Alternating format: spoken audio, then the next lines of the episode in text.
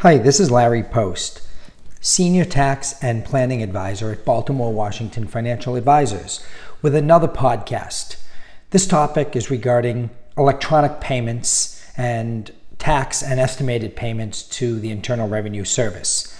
I think it's a timely topic as we hear a lot about what's going on with the mail and the election coming up, and will your um, absentee ballots get recorded? Will they get there in time? And uh, other issues that have always plagued our U.S. mail system. So I wanted to talk a little bit about why I think it's very important that people should make their tax payments and their estimated tax payments electronically and not by check and the U.S. mail service. A couple questions always arise regarding risk.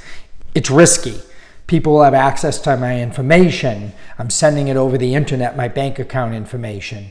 Um, I don't have control. And, and those, although they are valid reasons to be concerned, uh, I don't think it warrants not making your payments electronically. A lot of people already make payments for their mortgages, their utilities, their credit cards. Uh, a lot of people will receive a tax refund by direct deposit, but they won't make their payments by direct deposit.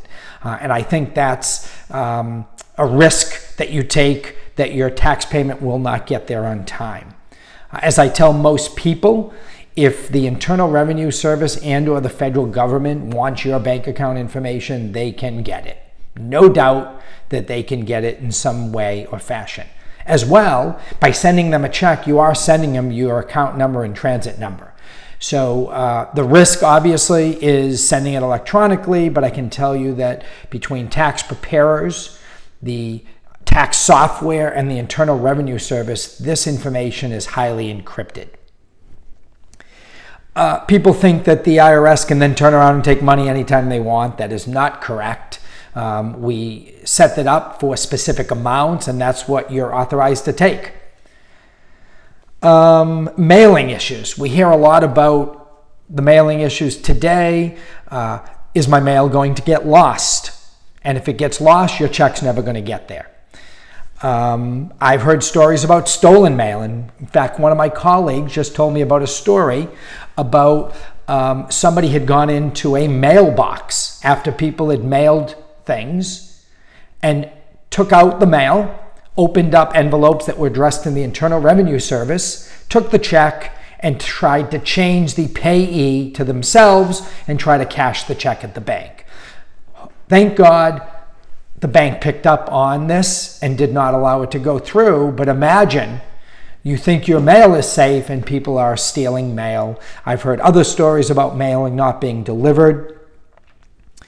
Um, so I think those are valid issues. Uh, just in general and specifically around tax time and mailing checks to the Internal Revenue Service. In addition, with COVID 19 um, putting additional um, restrictions on people working, we are aware of a few instances now of checks being mailed in in July before the due date, and the IRS has not cashed them. We've been told don't worry about the late notices, do not worry about the penalties and interest.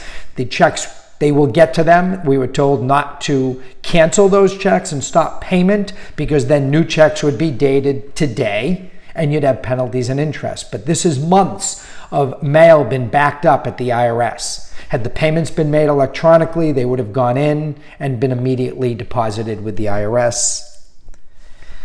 And I agree that not in not only should you be making your tax due payments, but also your estimated tax payments on a quarterly basis. By doing them electronically, they will not be late. You will have confirmation immediately that they will be paid and accepted. The only thing you have to worry about there is you have cash in the account on the due dates, so it does not bounce. The big downside to making electronic payments and setting it up when we file your tax return is we set up all four payments in April or when we file your return. And in order to change those, you really need to call the IRS, cancel the payment specifically to the quarter you don't want to pay, and then send a check. An alternative to doing that is you can use what's called the Electronic uh, Funds Payment System, EFTPS, through the IRS. You can set up an account. You can go in, you can schedule your payments. So when we file your return in April, you know what the four payments are. You schedule them. You put a reminder on your calendar that they'll be coming out or a reminder with your bank, however you want to remind yourself, but they're scheduled. And if you need to make a change to any or all of those in the future, you can go in and change those. But they will be scheduled, you will not be late, you get confirmation, and that money does come out of your account. I would say, in addition to that, most states have an online payment system, and you can set up all four payments earlier in the year so you know they are scheduled. Some states, I know California being one of them, requires you to use the electronic payment system if it's over a certain amount, or there is a penalty for whatever, uh, and I think it's 1% of the amount you pay by check. So I encourage all of our clients and anyone else listening to really consider making electronic payments, both with the balance due and your estimated tax payments, whether you do it through us with the estimated payments or your, or your own software or setting it up directly with the federal government and the state. For now, I wish everybody to be safe, and if you have any questions, please reach out to us and we can help with any issues you have regarding this matter. Thanks.